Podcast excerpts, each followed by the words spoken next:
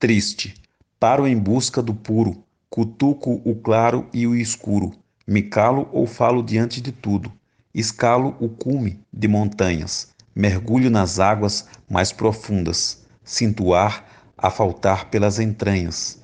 Estranho os caminhos dessa vida, construídos bem antes da partida, no ninho em que um dia foi parida. Nesse roteiro a ser escrito, e por mais que seja dito, só o ponto final e seu rito já vem traçados e embalados, lá onde os extremos de todos os lados findam inexoravelmente igualados, paixão, corpo e mente, sempre destroçados. Marcelo Bretas